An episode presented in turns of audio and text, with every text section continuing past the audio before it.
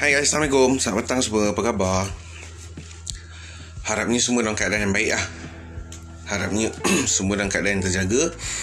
So, hari ni kita nak berbual luar daripada uh, topik marketing dan branding.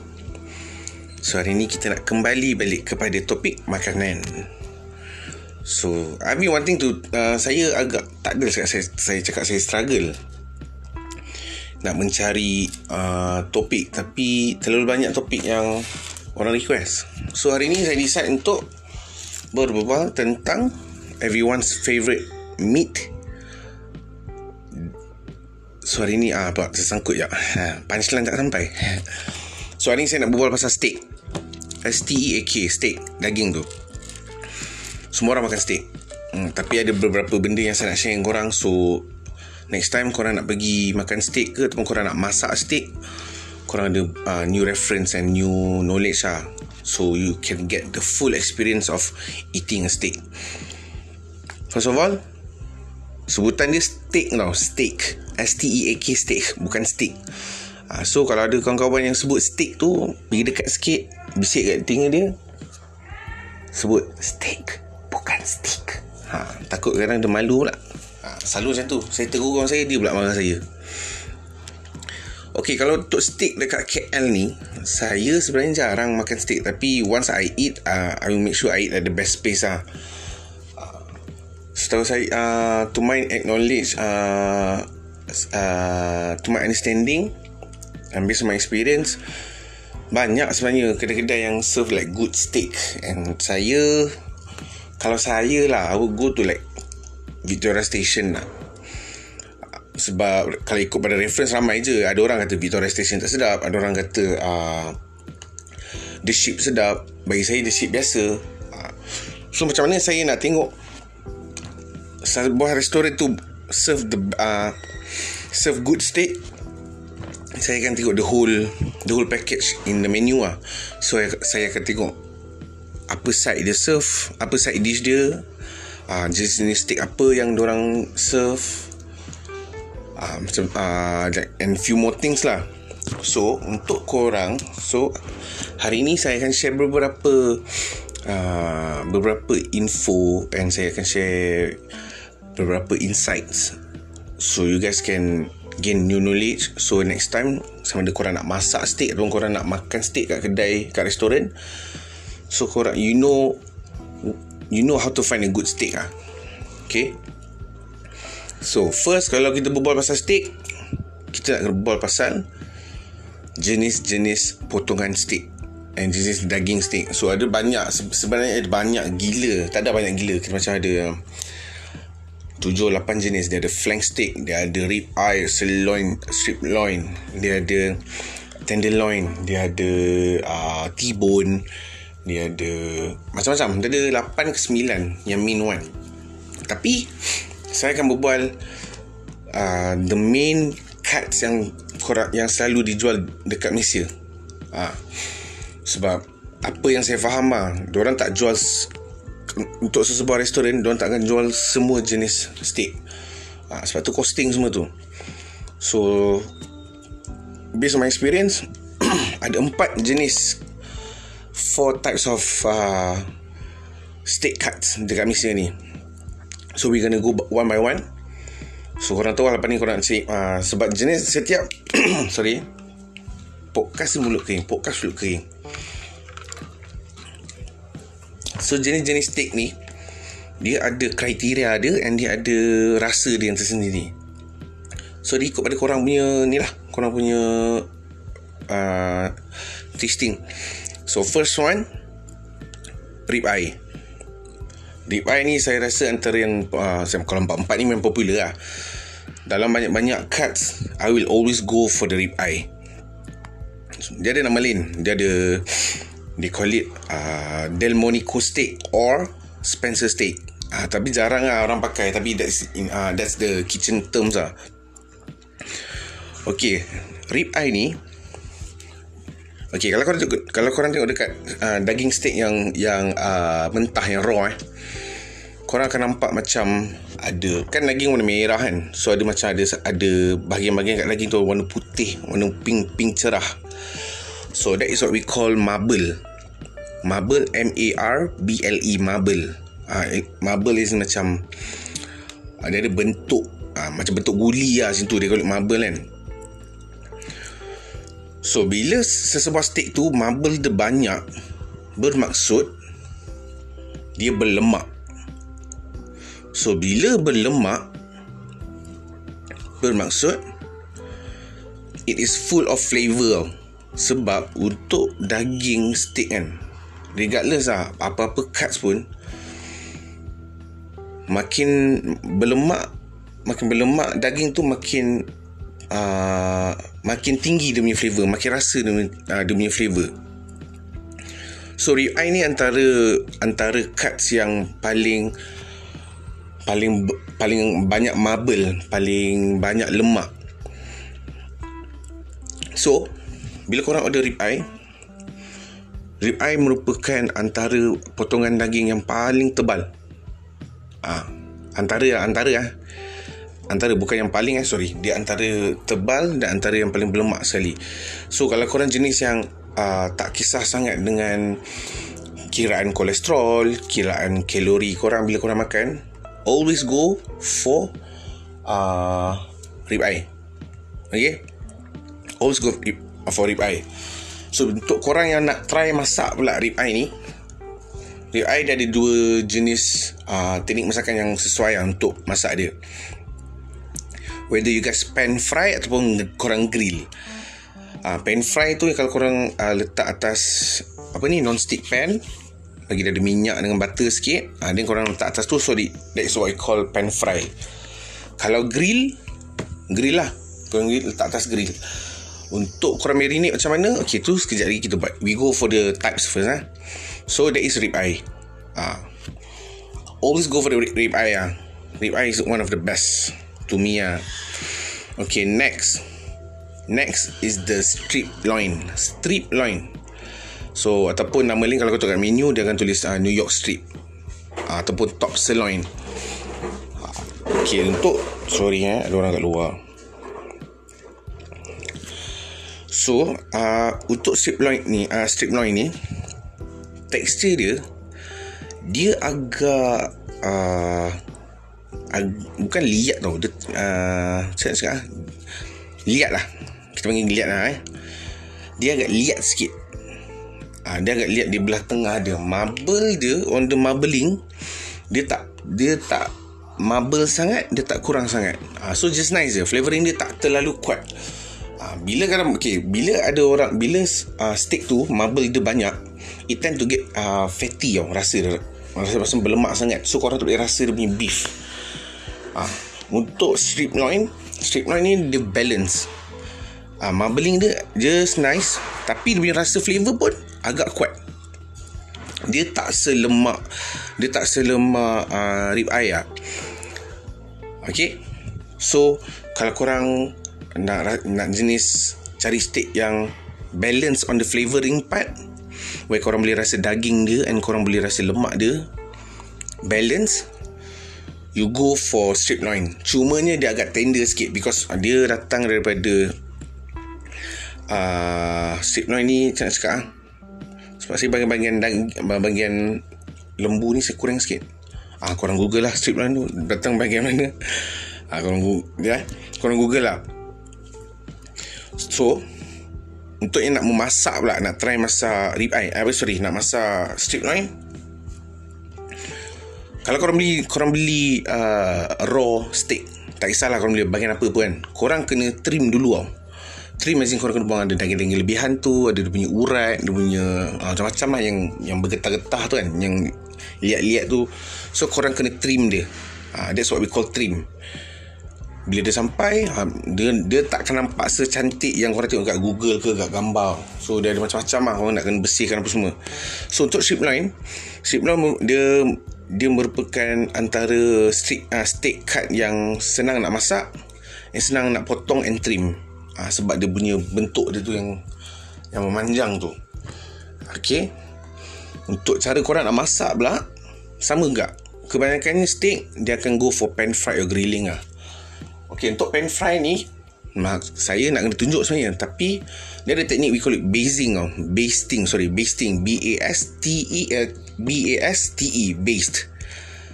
Basting. So teknik tu kalau korang tengok kat Google ke dekat YouTube kan uh, ada satu teknik tu bila orang tong apa dong pacak pacak izin dong uh, tonggeng kan uh, pen orang dan orang mandi kan. Kan ada minyak takung bawah tu kan Okay, dia orang mandikan apa steak tu dengan minyak panas tu. Dalam tu ada ada garlic and ada ada herbs. Ah, korang panas kan? Eh, korang mandikan tu. Ah, so itu we call it basting punya teknik. Ah, so macam mana apa apa sains di sebalik basting? Apa logik dia di sebalik basting? Kenapa kena buat basting? Okay, korang boleh google lah. Ah, dia, dia ada ada sebab lah. Setiap benda yang kita buat dalam dapur tu mesti ada sebab. Okay. So untuk steak sama ada pan fry ataupun grill. Okay, that is dah dua dah. So tadi kita cakap pasal rib eye and strip loin right? Okay, next. Tenderloin. Tenderloin or bahasa French dia filet mignon. Hmm, filet mignon. So filet is in F I L L E T, filet. Okay, dia tak sebut T tau. Filet tak. Filet tu uh, Malaysia kita je sebut filet, filet tak. It's a French word So bila korang sebut filet T tu tak berbunyi pun. Sebenarnya T tu macam jadi Y sikit Tapi Y tu tak pekat. So dia from uh, instead of fillet Dia akan jadi filet ha. Filet mignon. So Filet mignon ataupun tenderloin Atau dikenali sebagai daging batang pinang Adalah Yang terma antara yang paling mahal lah. Ha paling mahal. Harga steak yang paling mahal. So kalau korang pergi kedai-kedai steak ke steak house kan? Korang kata harga dia antara yang paling, te, paling dia tekan lah harga tu. Okay, untuk untuk tenderloin ni tenderloin ni dia sangat tender tau. Dia sangat tender. And dia ada uh, dia it's quite tender is in meaning dia uh, lembut lah So Dia punya rasa pula Dia agak bateri tau. Kalau kau rasa betul-betul Dia agak bateri Dia macam ada berlemak sikit. Ha. Tetapi Itu rasa daging dia eh. Bukan rasa lemak dia. So daging dia rasa agak macam hmm, Dia macam uh, korang, Bila korang makan kan Korang akan rasa that flavour uh, in uh, Full in your mouth tau. Okay? Tetapi Tenderloin ni Dia agak low in flavour Sebenarnya low in flavor meaning dia sebab dia dia tak marble sangat tau. Dia tak marble macam strip loin tak pun macam uh, macam rib eye sebab dia agak lean. Lean tu yang dia agak dia tak berlemak lah senang cakap. So dia agak sihat so bila tak ada dia tak dia tak berlemak dia low in fat. So meaning dia akan low in flavor Ah, dia very low in flavor. So kalau korang macam nak cari uh, korang nak kira korang nak try steak yang sihat bukanlah sihat I mean like low uh, contain low fat and uh, korang nak rasa the real uh, the real tenderness of a beef always go for tenderloin. Okay? Tenderloin. Nak masak dia Okay, untuk tenderloin paling disyorkan adalah pan frying. Kenapa eh? Okay, sebab bila korang pan frying, korang akan, yang, korang akan buat teknik yang base tu, yang saya cakap the basting yang mandikan steak dengan minyak kan. Sebab uh, bila basting, korang akan infuse more flavor in the in the beef tau. Uh, korang akan infuse more flavor in the beef. So, disebabkan flavor uh, apa ni disebabkan tenderloin ni dia apa low uh, low in fat punya kandungan. So it it is uh, advisable untuk korang guna guna teknik basting tu sebab dia akan menambahkan lagi flavor. Ah sebab tenderloin tu sendiri dia kurang rasa tapi dia lembut. Dia sangat lembut. Okay? So ini antara tiga ni Dia banyak kan dia. Dia Tibon ni tak tak semua kedai ada jual. So kita we go for this three lah. The main one lah kita boleh jumpa kat restoran-restoran. So kita cakap pasal tenderloin, strip loin dengan rib eye. Okay? Okay itu jenis. Itu jenis-jenis steak Next. Untuk steak Dia Dia ada doneness tau. Doneness Kira macam Korang pernah dengar tak? Apa tu? Bila korang makan uh, Korang makan steak kan? Nanti waiter cakap uh, What would you like What is the doneness That you like for your steak? So nanti korang dengar macam Oh I want medium rare. I want rare. I want medium. I want uh, medium well. I want well done. Ha, Korang akan dengar benda tu tau. So apa yang nak maksudkan dengan doneness ni Dia adalah Korang nak daging korang masak uh, Macam mana? Uh, Faham tak So dia ada beberapa dan dia ada uh, five main doneness bila korang makan steak. Dia ada rare, medium rare, medium, medium well dengan well done. Ah, ini okay, kalau korang makan dekat, dekat korang kata eh kalau steak je, daging.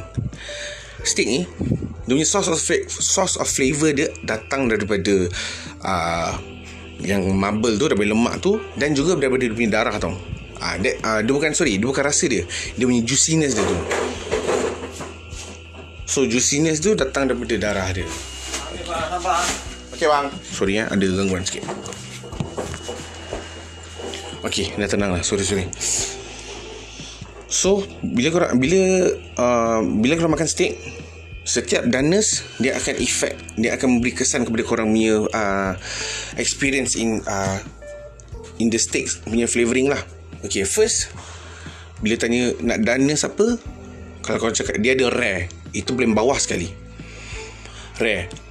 So rare ni dia masak one minute seminit setiap belah steak tu atas dan bawah bila dia masak kan satu minit uh, satu minit setiap side so sekejap je api kuat dia masak seminit uh, dia letak seminit so dia terbalikkan seminit settle so korang mesti akan dapat uh, korang akan dapat luar je masak uh, steak yang luar dia masak dalam je tidak masak.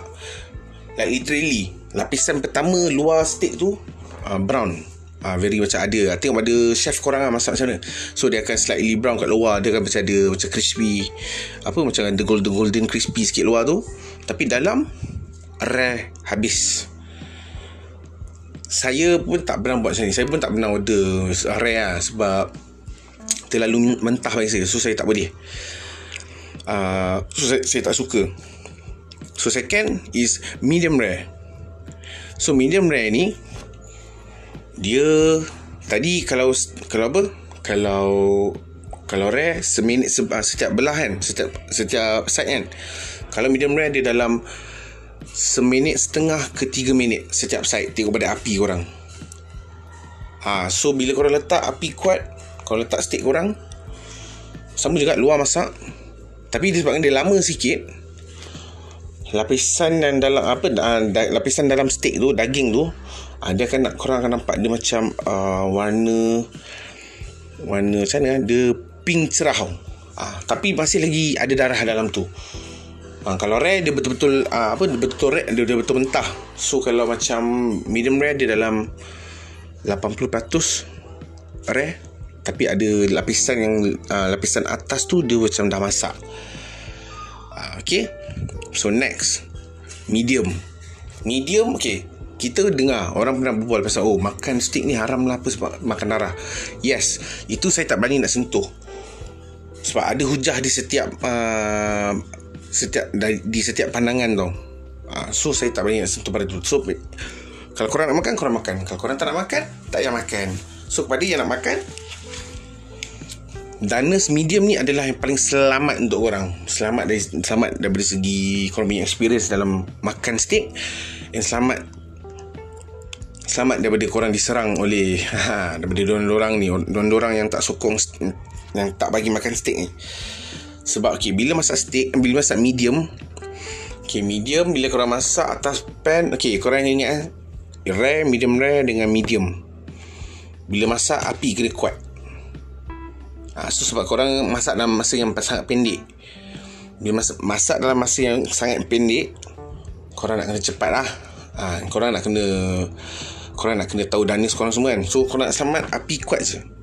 Just korang nak kena fokus dan kena jaga uh, so contoh medium rare tadi apa? Seminit setengah ke tiga minit kan? Uh, so bila korang tengok korang kena fokus dekat steak korang dah seminit setengah terus balik kan? Masak steak ni tak boleh tukar-tukar tukar-tukar side tau. So masak satu side dan masak satu side. Dia masak tepi-tepi dia macam tu. Korang kena pegang steak tu. Korang kena kawal dia punya pergerakan. So untuk medium medium korang perlukan masa dalam 3 ke 4 minit. Okay, untuk medium, tadi rare dengan medium rare, dia ada darah kan dalam. Untuk medium, there's no blood already, tapi dia punya daging still pink. Uh, bila dia tunjuk in the indicator, uh, the, in, the indicator of the color, of the steak punya color, itu yang menentukan korang punya danas. So, kalau bila, korang, bila korang potong, korang tengok dalam, dia dah tak ada darah, dia dah tak berair, tapi dia still pink. So, meaning dia masih lagi tender dekat situ. So bermaksud Bila pink dia medium ha, Itu paling safe lah Tak ada darah Tapi still juicy ha, bagi bagi saya Saya still nak Saya makan medium rare Saya still nak sedarah tu semua. So that is, that is the flavour. Okay Untuk medium well dan well ha, Kita Dia kan Kalau kalau korang kerja dapur kan Dia ada this one Taboo lah ha, So We do not eat medium well And well done punya steak lah Itu satu penghinaan. Penghinaan kepada steak tu Ya. Itu korang akan dengar. So kalau untuk Basically well done Dengan medium well ni Dia dah tak juicy Dia dah tak berair Dia, tak, dia dah, dah, dah tak ada liquid kat dalam. Daging dah start jadi warna Keperang-perangan ke Kelabu perang-perang lah Macam Like brownish uh, Greyish brown tau uh, So dia dah kering. Uh, So kalau korang betul nak makan daging Nak masak Korang order je. Tak ada masalah. Uh, Okay So medium well dan well done ni Dalam 5 ke 8 minit lah. 58 minit. So macam mana? Kepada yang memasak dekat rumah kan? Korang macam mana korang nak tahu dana sedia tu. Medium macam mana? Sebab korang takkan potong Tengah-tengah masak steak Korang takkan potong Nak check dalam kan? So dia panggil The The steak finger technique. Ha, Korang buka dekat YouTube The steak finger technique. Nak terangkan dalam podcast ni Rasa macam tak boleh Orang tak Tak nampak. So Korang tulis je The steak finger technique. Ah, So kat situ dah ajar korang Macam mana korang nak tahu Yang okay dah Daging ni dah medium ke Daging ni dah Dah well done ke apa semua. Ha. So dekat YouTube ada Okay Okay dia ada beberapa tips tau Kepada yang nak masak steak kan. Okay korang beli dekat supermarket ni Korang simpan freezer. Simpan freezer besok dia beku Betul? Okay ini benda paling penting sekali eh. Bila korang masak Bila korang nak Defrost daging steak tu tak kisahlah daging steak ke daging apa daging ah daging. Jangan sesekali rendam ataupun letak dia bawah tekanan air ataupun letak dia di bawah uh, running water. Secara apa secara directly. Maksud saya kalau steak tu dalam plastik di plastik betul-betul tak ada bocor apa semua kalau korang nak letak bawah running, water yes. Duit tapi kalau korang dah potong plastik steak tu mentah-mentah tu korang buka akhirnya dia dah, dah expose lah daging tu dah keluar dari plastik tu korang rendam ataupun korang tembak dengan air korang memang buat korang memang bazir duit lah sebab korang dah basuh darah dia sekali tau. So meaning bila korang basuh darah dia sekali korang bersihkan daging tu bermaksud daging tu dah tak ada rasa. So tak guna kalau korang buat medium ke medium rare ke rare ke tak ada guna. Okay, selalu orang buat silap tu. Ayam boleh daging tak boleh. Never on beef. Beef ah never on beef ah. Jangan sekali letak rendam tu pun letak bawah daging water tak bertutup eh. Tak ada ah, daging tak ada cover okey itu peringatan untuk korang. Okey next. Untuk dua side dish pula. Kalau side dish beef apa uh, side dish steak kita semua confirm, confirm lah tu. Coleslaw ataupun vegetable lepas tu dah ada protein. Uh, dia akan protein, uh, sorry dia akan ada karbo selalu macam orang tak mashed potato kan. Uh, lepas tu dengan steak tu dengan kuah. Ok kat sini korang untuk kepada yang nak masak steak ah eh. Be experimental guys. Saya selalu show saya selalu advocate ni saya selalu uh, gesa orang untuk be experiment be experimental dalam memasak eh. Jangan jangan ikut sangat. Bukan tak bagi ikut. Kira macam korang nak nak merasakan nak merasa the the full experience of eating steak kan? Korang explore betul korang boleh buka Google boleh buka YouTube macam-macam selain daripada korang punya mashed potato tu ah dia ada banyak. Tapi selalunya memang kena ada karbo lah. Karbo as in bila korang uh, daging is protein right? Then korang ada vegetables. And korang ada uh, selalu ada potato. So potato is karbo so instead korang buat mashed potato selalu kan tukar lah. Korang try lah tukar pula. Contohnya daripada kau buat mashed potato korang buat lah macam scallop potatoes scallop potatoes ni where uh, kentang tu dia disagat nipis. Ha. Dia disagat nipis. Lepas tu dia ada cheese. Google lah. Apa yang saya cakap ni korang Google. Korang tengok je. Saya just saya just ingatkan je sebenarnya. Instead korang pakai mashed potato, korang pakailah sweet potato. Korang pakailah ubi keledek yang warna warna orange tu kan. Ha, dia flavor dia lain. Dia lagi manis. So korang ada kelainan dalam dari bab flavoring. Korang boleh buat mashed sweet potato. Selalu kau pakai kentang biasa kan? Faham? Pakai ubi geledik. Try. Tak masalah pun. Tak pun kalau ubi geledik tu Kau potong nipis-nipis Goreng. Kau dapat french fries uh, Ubi geledik. Senang je. Kau kurang season Kau goreng. Settle. Okay korang uh, Korang dah Contoh korang guna Kentang Tak kisahlah. Kentang biasa Ataupun uh, ubi kentang biasa Ataupun ubi geledik kan. Korang potong dia ikut lah korang nak size apa kan. Korang buat lah big french fries. Ah, instead of korang goreng korang pakailah korang big lah. Big korang apa ni korang masuk oven. Boleh je. Google belajar tengok buat research. Macam-macam korang boleh buat itu kalau kita berbincang pasal karbo lah. So kalau nak mashed potato French fries Baked fries Apa lagi? Sweet potato ha, Macam-macam boleh buat. Tak ada masalah. Untuk salad dia ha, Selalu kalau macam Kalau korang pergi kedai steak Steakhouse Dia akan bagi uh, Grill salad. Uh, Sorry Grill vegetable kan? Ha, Kalau korang kat rumah pula Korang boleh buat macam Lagi macam-macam.